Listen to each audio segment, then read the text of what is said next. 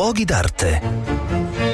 Un cordiale saluto da Marco Carminati. Mi trovo ancora nella città di Vigevano, questa piccola capitale sforzesca che ebbe il suo momento d'oro tra la fine del 400 e i primi anni del 500. Anzi, nei primi anni del 500 divenne una città di una importanza notevole, anche perché eh, fu eh, governata dall'ultimo eh, esponente della casata degli Sforza, Francesco II Sforza, figlio di Ludovico il Moro.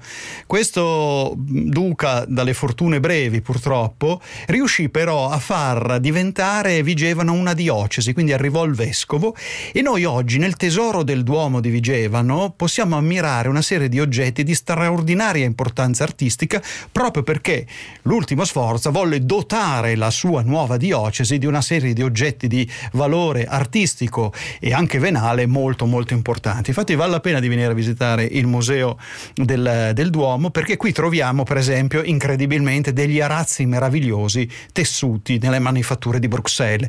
Tenete conto che gli arazzi era qualcosa di preziosissimo, forse una delle cose più preziose che si potevano fare a quel tempo. Quindi poter dotare una cattedrale di una serie di arazzi era una spesa veramente ingente. Ma poi ci sono delle cose eh, singolari, per esempio esempio delle oreficerie importantissime, compresa una pace. La pace è un oggetto liturgico che si deve baciare. Ecco, questa pace è un capolavoro di mh, mm, cesello, di miniature, di microarchitettura.